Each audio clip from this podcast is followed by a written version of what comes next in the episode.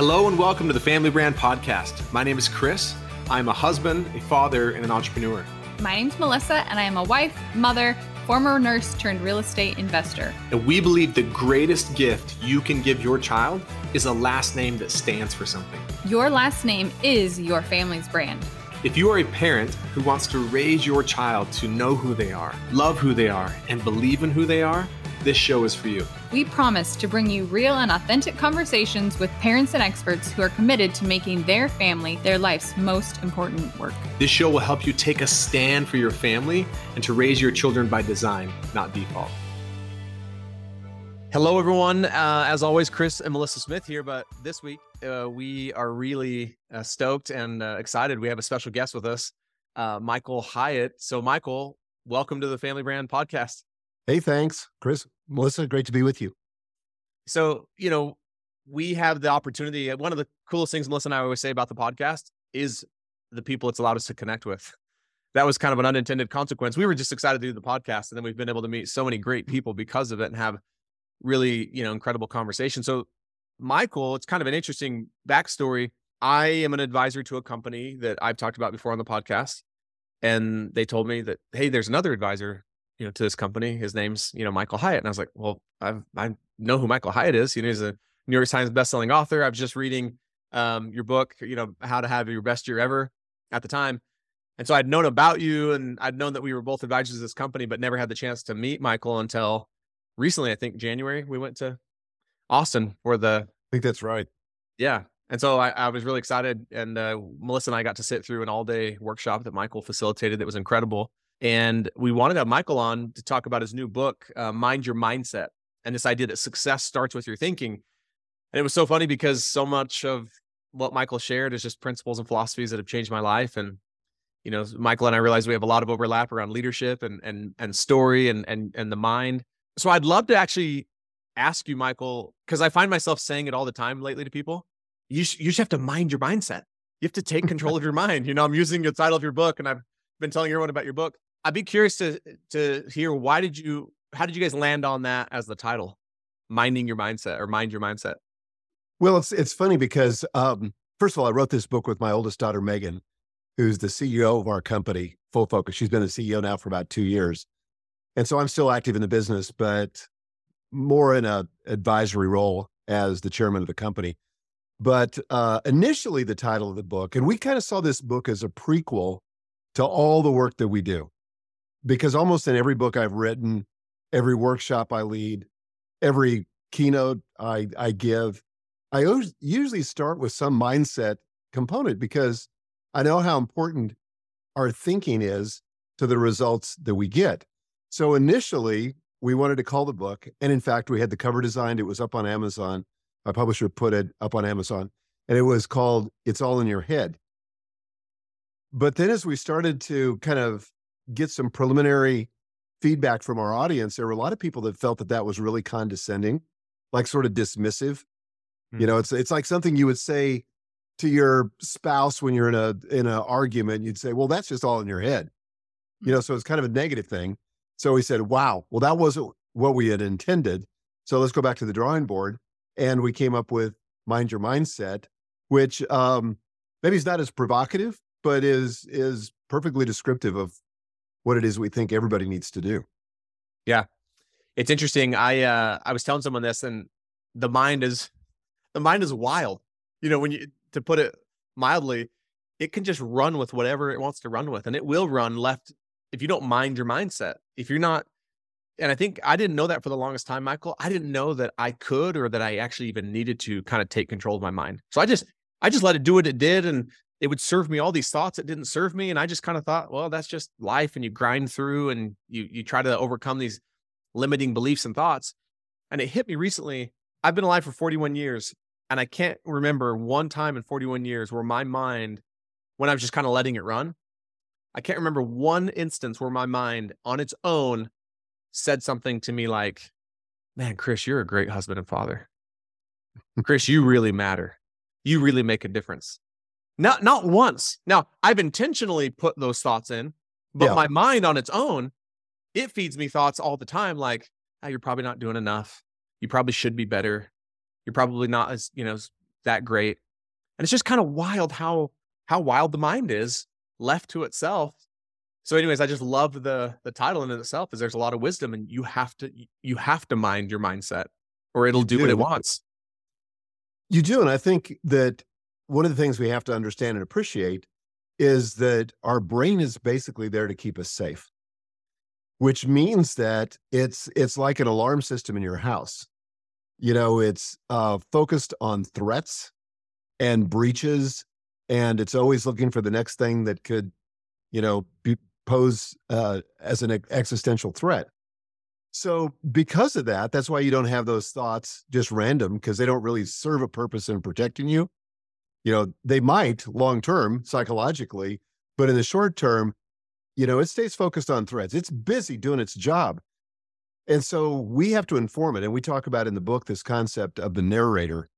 And it's like we all have this voice inside of our heads.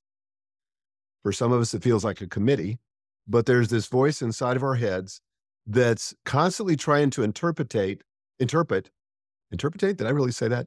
Interpret the facts of our existence. So, you know, we experience a fact, and then our brain immediately begins to come up with a sort of story to explain that and ask the cell and ask, ask itself the question is that a threat? Should i be worried? Do i need to take evasive action? Is there something else i need to do. So i think learning to distinguish between facts and the story that we build based on the facts those are two different things. And the narrator shows up in our in our brains uh, by giving us sentences in our head. And these sentences are often disempowering because, again, they're trying to keep us in our comfort zone so that we don't venture outside of that where there is risk and threat. Mm. And once we understand that, then we can begin to take control of our minds and realize that, okay, the facts are the facts. But the story is optional. The story can be changed, and there could be a more empowering story or a less empowering story. I had this this dear friend of mine named Dan, he grew up Amish. And I may have told the story in Austin when we were together. But Dan, um, he he stood up on stage one time. I heard him speak, and he stood up on stage and he said, "You know, I grew up in this religiously oppressive home. Uh, we weren't allowed technology. We weren't allowed to interact with people outside of our close knit community. Um, things were just incredibly boring. Boring. I felt like I was deprived of so much that the world has to offer. And I was given this sheltered life that didn't really prepare me for the world. And then he pauses and then he says, Or I grew up in this amazing, tight knit community where I learned the value of family and community. And we weren't distracted by technology. We didn't have all this media streaming into our house. Instead, we had these amazing, deep conversations around the dinner table. We played board games with the family. Our neighbors were there for us when we needed them. We were there for them when they needed us. And so it was just an amazing background, you know, to be to be to grow up in that kind of of tight-knit community, which is all but vanished.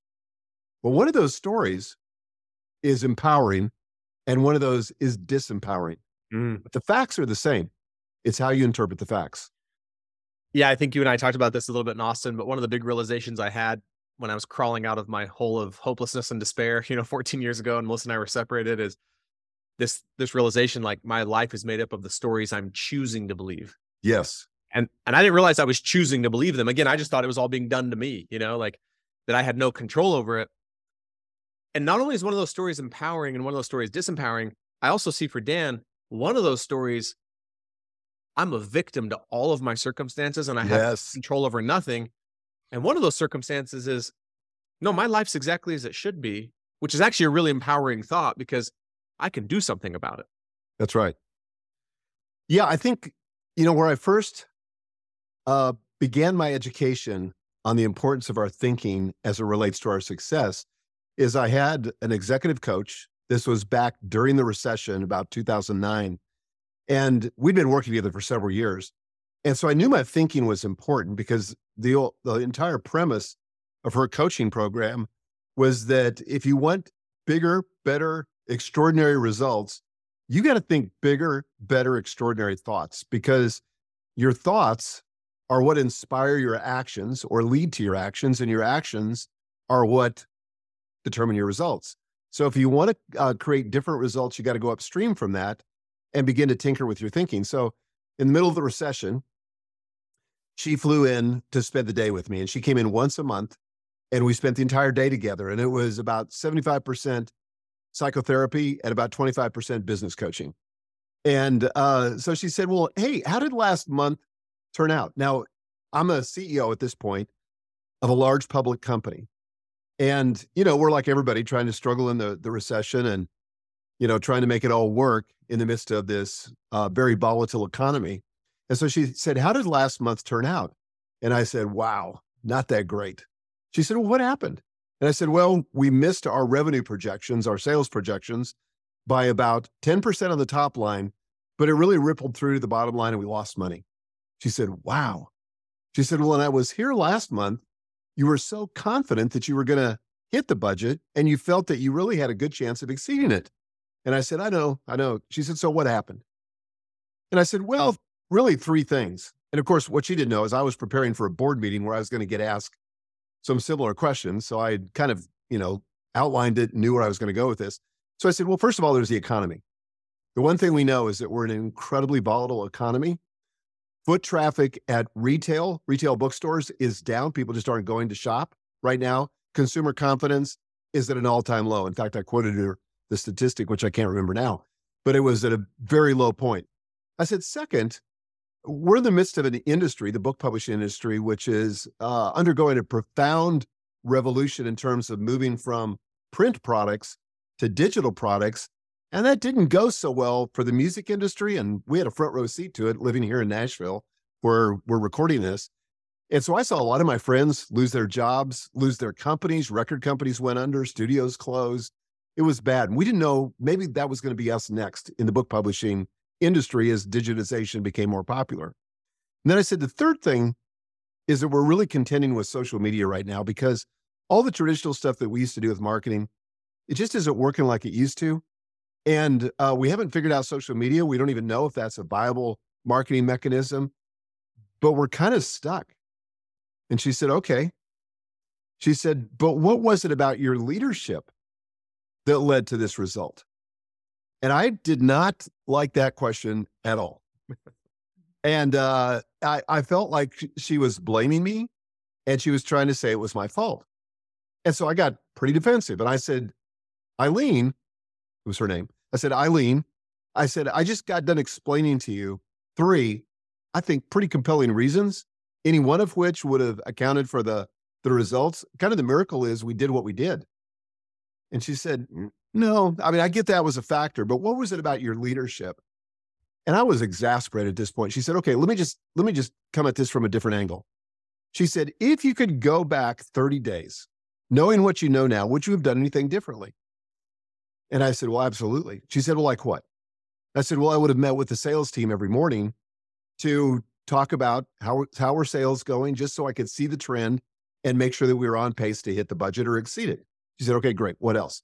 I said, I probably would have gone on the sales call with our team to Walmart and then to Target because I think as the CEO, I could have had some influence in terms of the amount, the number of books that they they bought. I think I'm a pretty good salesperson and I could have amped up the response. She said, okay, what else? So I gave her like three to five different reasons. And so then she sat back and smiled and she said, So what you're telling me is that it was about your leadership. And I just went, wow, okay, guilty as charged. And and to your point, I felt like, you know, I was having to take responsibility for something, and that felt a little bit scary. And again, the, the brain is trying to protect me. And but what what I did in the midst of that, and we do this all the time in every area of life, including families, we disempower ourselves. Because as long as the problem is out there, it's external to us, we're the victims. We can't do anything about it. It just is. You know, we just have to kind of float on this current and it's going to take us wherever it's going to take us. But once I accepted responsibility and said, okay, it is about my leadership, now all of a sudden the power came back. The bad news was I had to own it. The good news was that I could finally do something about it and I could change my leadership in the next month and thereby impact the results, which is exactly what happened. Yeah, it's amazing. And I love that. I love that chapter in the book or that section where it talks about out there versus in here, you know, and because as long as it's out there, I really can't do anything about it.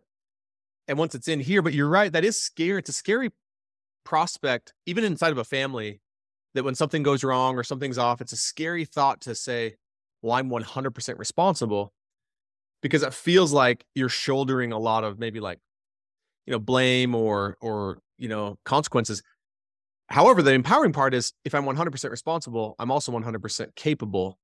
Yes. That's, what I, you know, that's kind of how I've been. That's the story I started making up in my head. If, if I'm 100% responsible, then I'm also 100% capable of doing something about it. And that to me is pretty empowering. It's like, wow, I'm 100% capable of changing my life. I'm 100% capable of changing my business. I'm 100% capable of leading my family. That's an empowering, but it stems from being one. I have to first be 100% responsible. Totally. And I, you know, it's, it's really interesting. I was telling you before we, you both before we came on that, you know, I have five grown daughters, no sons, uh, several son-in-laws, but five grown daughters and uh, 10 grandkids, and they all live within this vicinity. So Gail and I, my wife Gail and I, were going to be speaking about family recently.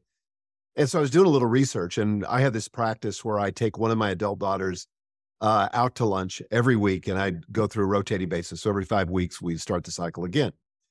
So I was out with my daughter Madeline, and I said, Madeline, I said, this is going to sound a little bit self-serving, but but I I hope you'll understand. I'm trying. I'm trying. I know full well what I did wrong as a dad. So like that's no surprise because everybody reminded me as in real time as it was happening, and uh, and I made a lot of mistakes.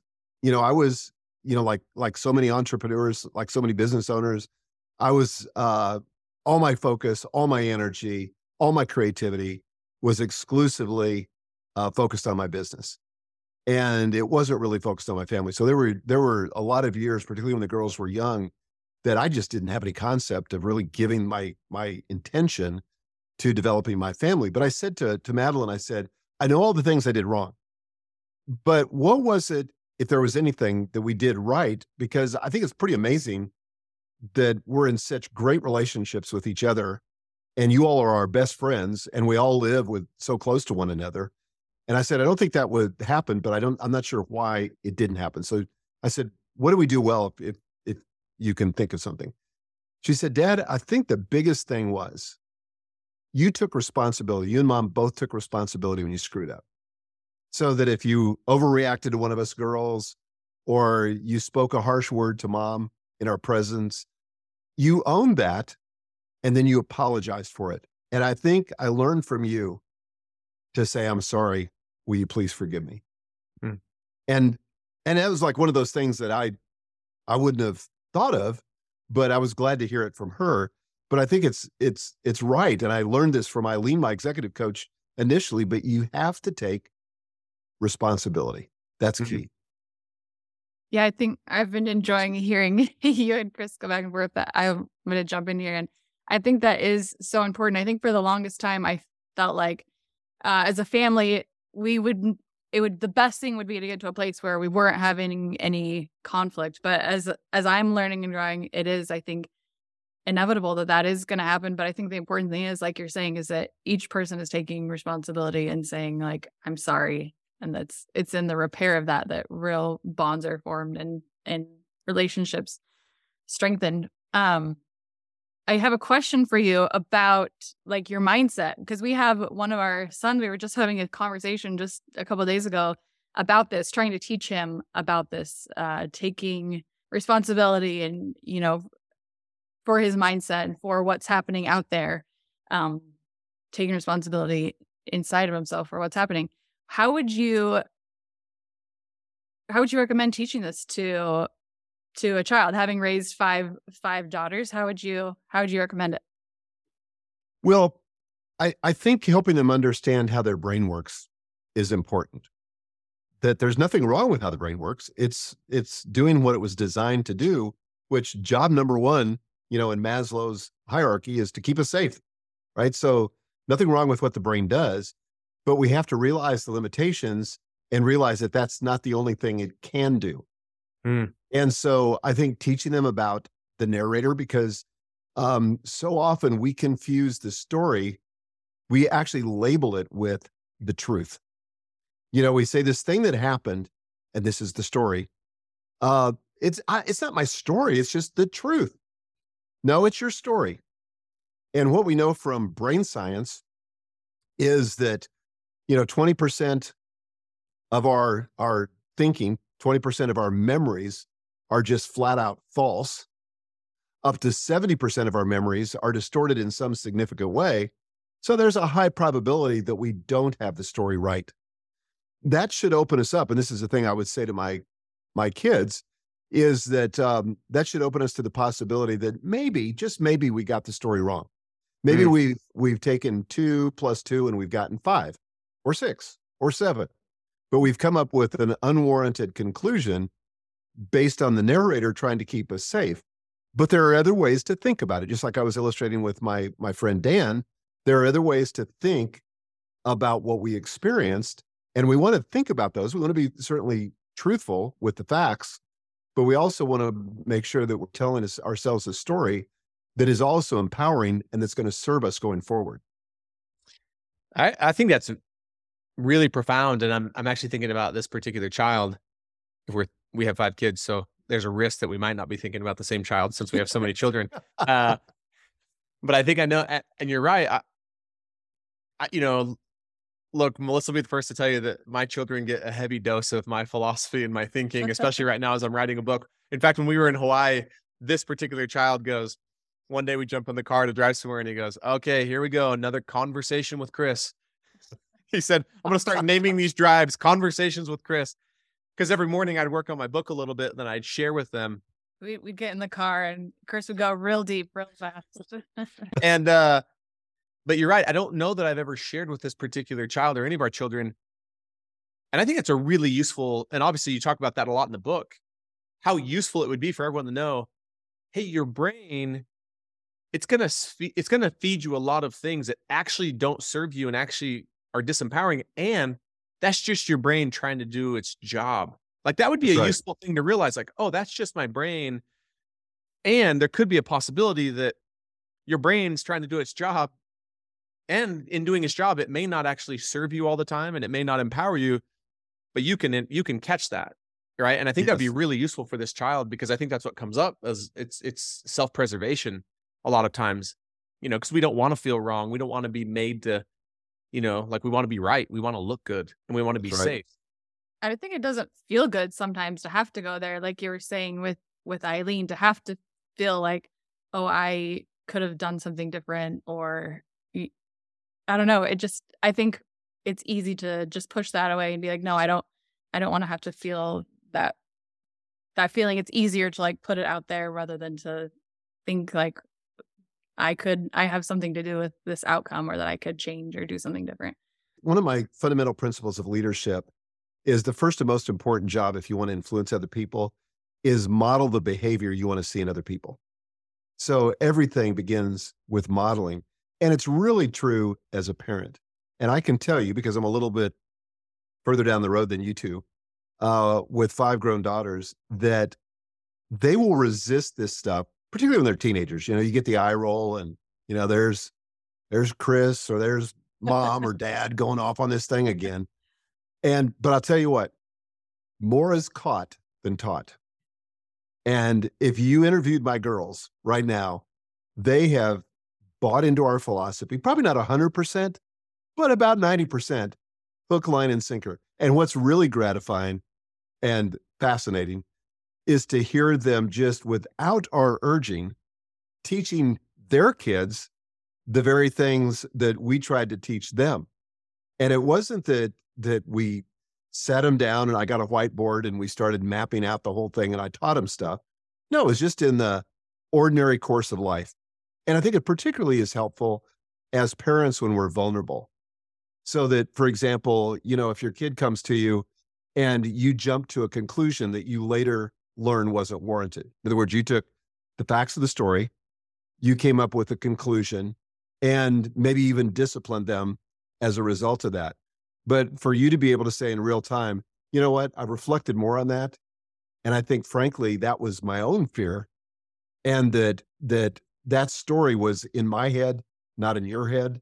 And I think it was faulty in some significant way. So I, I just want to admit that to you. I want to ask your forgiveness because I don't, I don't think that's who you are or what you intended. I love that. I love how you just modeled that. That's really beautiful. And I think you're right that that is really, like you said, that's one of the things that stuck out to Madeline. I think you said it was that um, of all your parenting is that you were able to do that. Yeah, I love the quote more is caught than taught. Like your kids will always learn more by what they catch you doing than what they hear you saying. Yeah.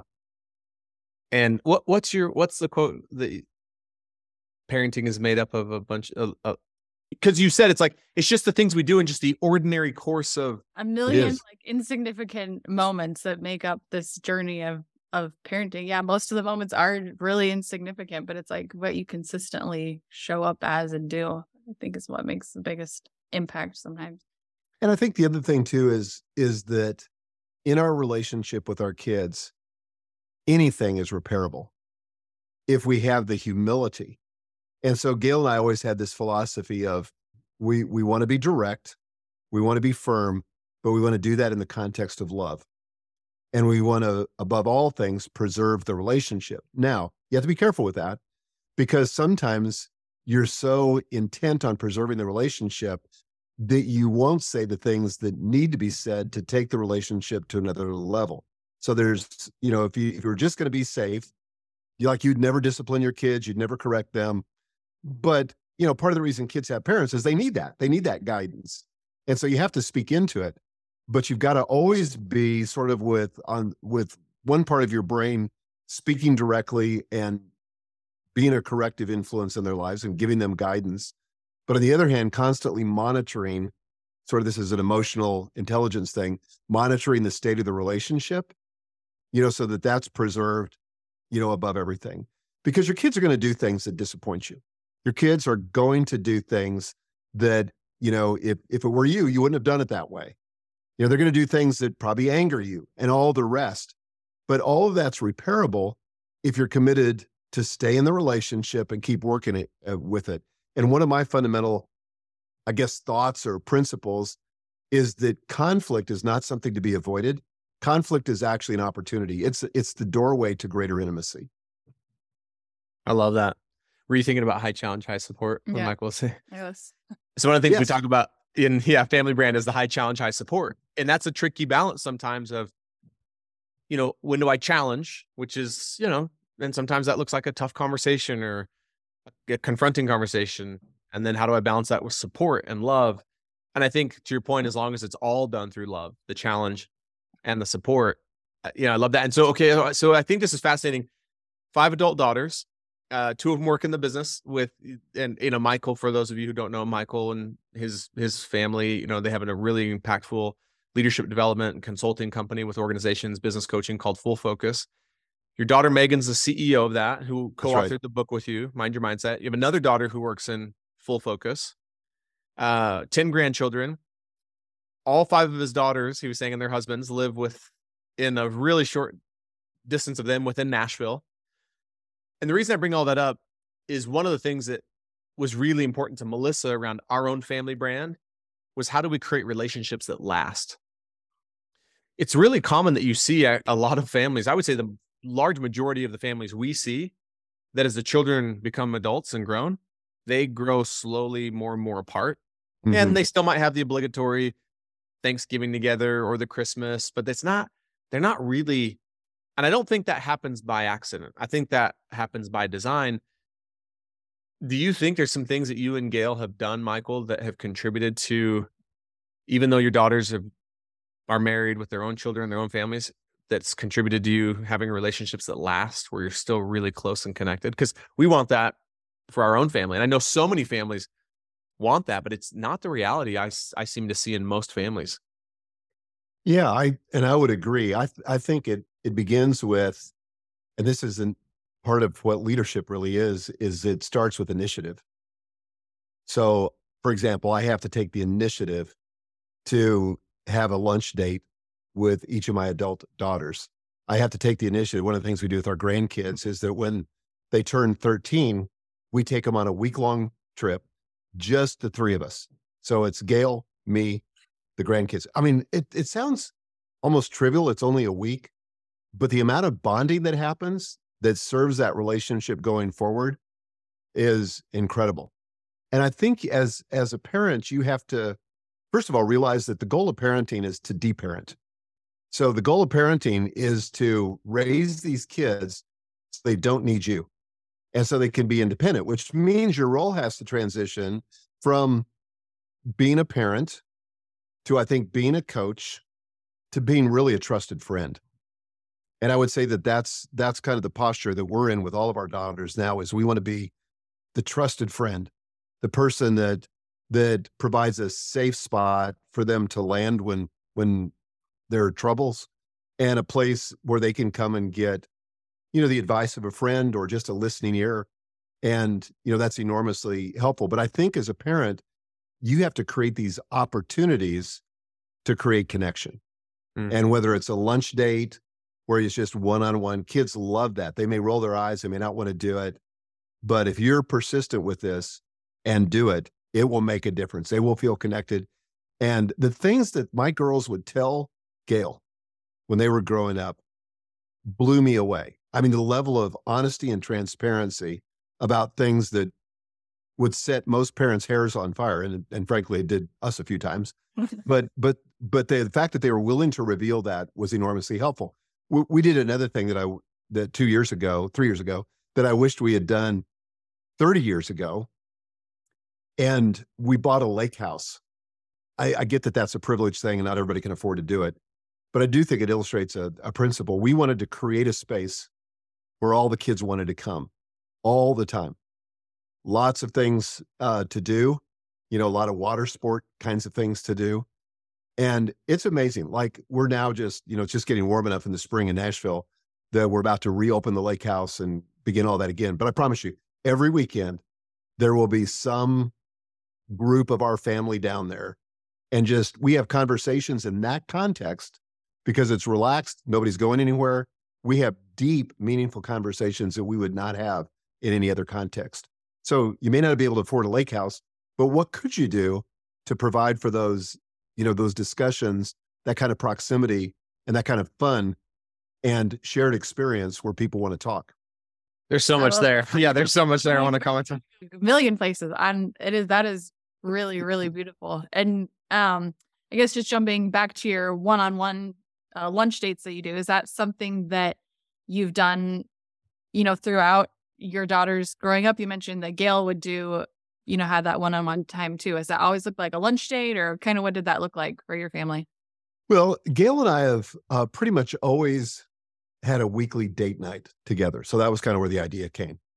And I, I wish i could say that i did that with the kids when they were you know in high school or junior high and i would have if i could go back and redo it but that's something that I just started uh, after the kids became adults.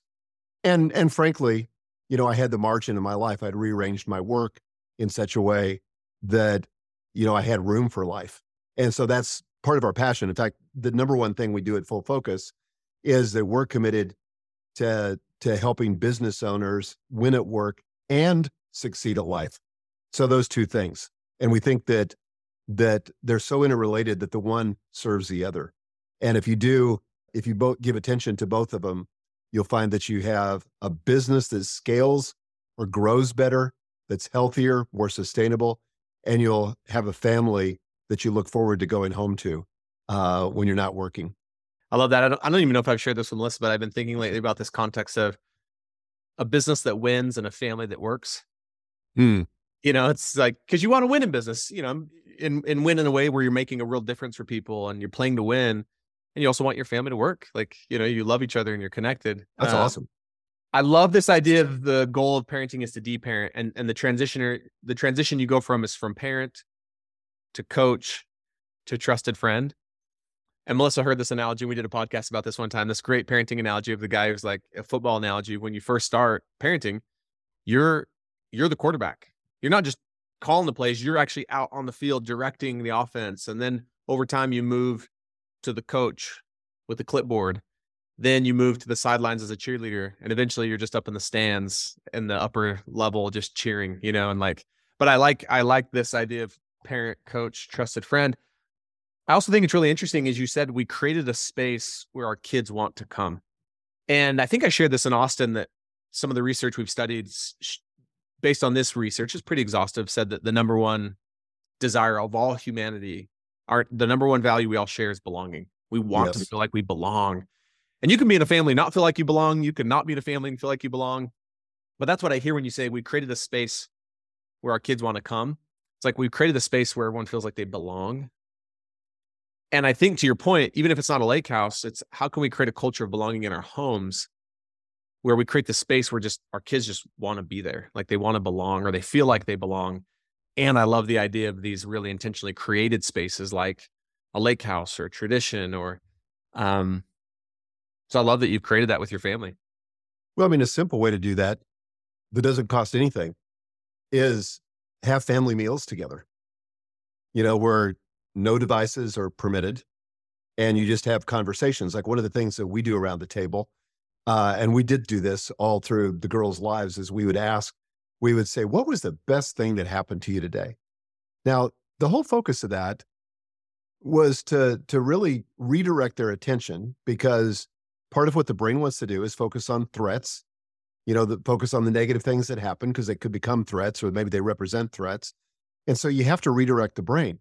So the things that went wrong in your day are pretty easy to come up with. Uh, and in fact, I can remember one time uh, as I went to bed with Gail, she said to me, she said, How was your day? And we always check in with each other, usually at the end of the day like this.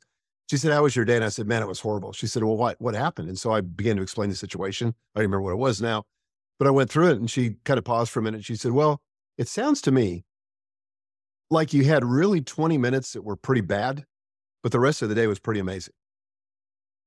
Well, that's perspective and that was enormously helpful. But that's what we try to do with our kids around the table to say, you know, what was the best thing that happened to you today? And inevitably, almost every night, somebody would say, nothing good happened to me today. And so we would just gently stay with it. And we'd say, okay, just think a little bit more. Was there something, some little something that was good about today? And maybe they'd still be struggling with it. We'd say, okay, of all the bad things that happened, what was the least bad thing that happened? I mean, we just try to work with them to get refocused you know, on something better. And that that kind of training was enormously helpful. But I think where poor parents often get into trouble is they try to to maintain one of those roles too long. Like they they're they're the quarterback for too long. They're they're the person calling all the shots. And this is what drives kids away from their parents is that now they're an adult, they're still going to make mistakes. But as a parent, if you approach that as a parent, as opposed to a, a coach or better, a trusted friend, who wants to be around that? Yeah. You know, I don't be, I want to be around parents that are nagging me mm-hmm. or that are constantly pointing out what I should have done instead of what I did. Yeah. You know, it just make me feel good. None of my friends would do that. So why would I associate with anybody that does that? Totally. So you've got to be the person that just listens who asks good questions, like a coach, who helps them come to their own conclusions, who um, doesn't shame them when they fail, but is an encouragement, can continue to reaffirm their identity. They may have lost, but that doesn't make them a loser. Yeah. I love that. And I love, I love even back to the dinner time. Well, what was the least terrible thing that happened? what you're doing too, though, is you're helping them start to train their own narrator. Yes you know and, and and it's like look perspective and this is a story and even in adulthood when you turn into that trusted friend you can still very much guide and serve them around their mindset but now you're doing it as a trusted friend you know instead of that parent and I, I i'm starting to believe one of the greatest gifts we can give our children is to teach them how to mind their mindset and what what what greater gift could you give a child than they leave your home at whatever age they leave and they're like you know what? My parents weren't perfect but they loved me they accepted me for who i was and they really taught me how to like control my mind and like be the be the author of my own story if you will you know i you know i had to face this with in my own story because i grew up in a family where my dad was an alcoholic and i told myself a story for years that he was a loser that he was lazy all this stuff so i had a whole story around it and of course didn't want to be around him as a result of that. And as soon as I could get out of the house, I did and didn't go back. But then I learned about when I was about 35, I was actually fishing with my dad. I went to visit him, which was always a chore. I didn't want to do it, but I went with him and we went fishing, which we both really enjoyed. And he told me the story of being injured in the Korean War. And uh, he wasn't making an excuse. He was just telling me a story, which he'd never done before. I'd asked him about the war before, but this time he really shared the story about how he had signed up for the Marines when he was 17. He had been shipped to Korea and arrived there when he was still 17. And about six months into his assignment there, he got hit with an incoming missile with the shrapnel from this missile, was in a coma for six months, developed all these neurological and physiological symptoms as a result of that. And is to this day, he's 89 years old, but he's 100% disabled as a as a war veteran. And um, that completely reframed, reframed it for me because this all happened in a, in the in a world where we didn't have language like PTSD, mm. where there was no treatment for veterans. You know, he came home as a handicapped male needing to provide for his family, got married shortly after he returned and had a difficult time getting a job. But but what happened to me is I developed compassion for him because I I changed the story.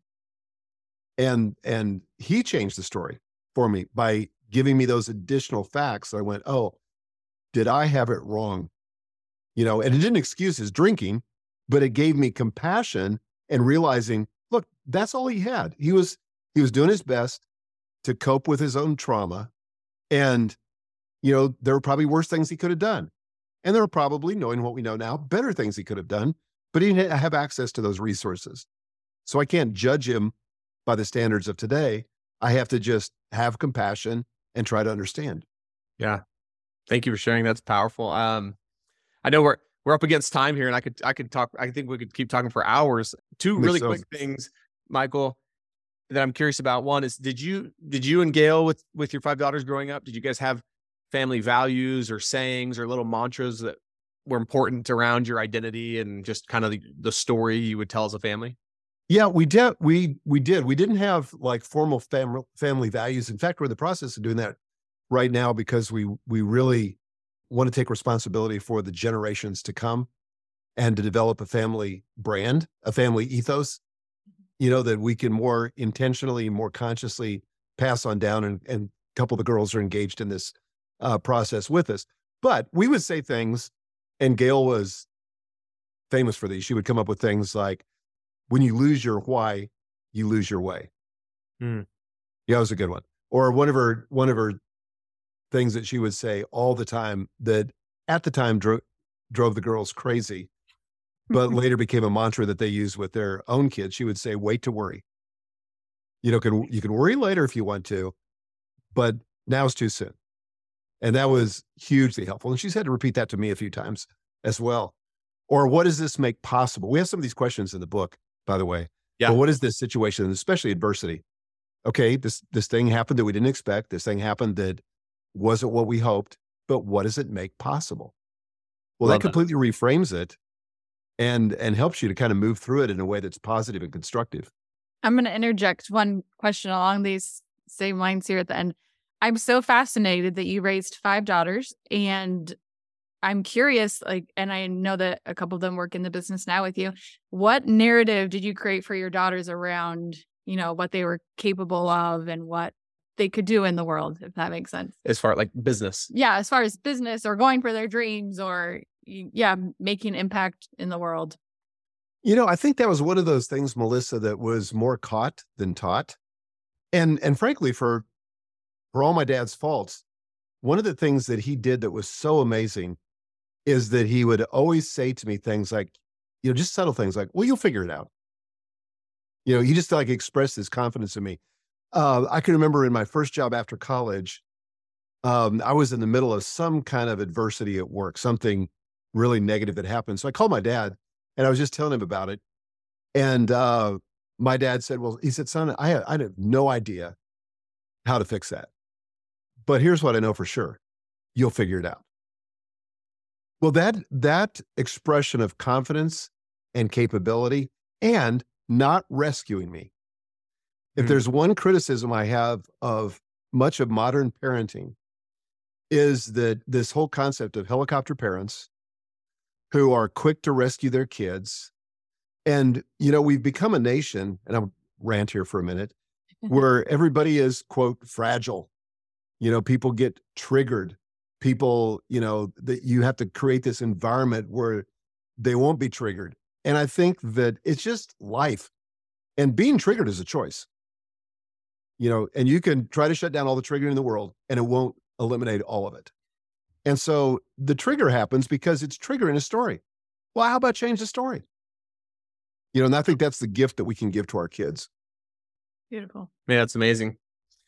At some point, okay, we might just have to do a part two with Michael because there's so many other questions I want to ask. You know, because I know that you know one of the things that we talked about before we hit record was how much easier it is oftentimes as an entrepreneur to be more intentional in your business Yes. than it is in your family. And you even said, you know, there was a period of time where I, all my creativity, all my energy, you know, so at some point in time, maybe I'd love to ask you what, how that changed or how that shifted for you, because I know there's so many entrepreneurs that feel that same way of, I want to make sure an entrepreneur said it best. I want to make sure my family gets what's best of me, not what's left of me. Yes. Love that. Um, but I just want to thank you for coming on, Michael. And, and look, I, I would encourage every family that's listening to go purchase Michael and Megan's book, Mind Your Mindset every principle that is in that book that is amazing from out there versus in here to the narrator to the stories we choose to believe applies to every aspect of your life especially in a family and if and if as families we can start to take control of our minds individually and collectively and change the narrative and change the stories we tell ourselves it has a generational consequences for the better and, and impact that can bless future posterity that you'll never even meet that gets set in motion by your mindset. So true. Where where is the best place for them to go, Michael, to learn more about the book and purchase it? Yeah, if you go to mindyourmindsetbook.com and it'll give you all the different retailers, you know, from Amazon to everybody else and go right to that page. But more importantly, is once you buy the book, you can come back with a receipt and collect the bonuses that we're making available, including the audio version of the book, including a tool that we call the self coaching tool, mm. so that this correction to your mindset can become almost instinctual, but you can coach yourself through any situation where you're frustrated or feel disempowered and come up with a better story. And then there's one other thing that we offer there, and I can't remember it, but there's there's some bonuses. Good stuff. Yeah, it's amazing. Yeah, and those bonuses alone are worth you know probably thousands of dollars if someone was just to buy that. So yeah, take advantage of that. Uh, mind your mindset book.com. Uh, Michael, thanks for coming on today. It was a pleasure having you. Thank you. Thanks, Chris. Thanks, Melissa. Thank you so much for listening to the Family Brand Podcast. To say thank you, we have something really awesome we'd love to share with you.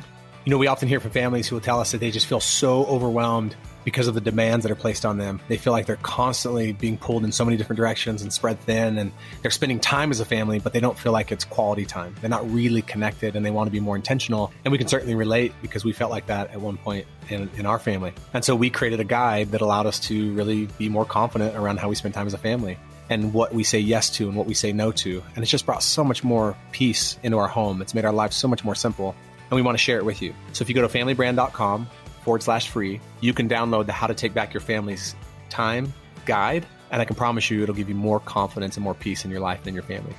One last thing, we feel so inspired when we hear from families that we are making a difference for them. We would love it if you would leave us a five star rating and a review on the podcast so we can reach even more amazing families. We truly believe that the way we change the world is one family at a time.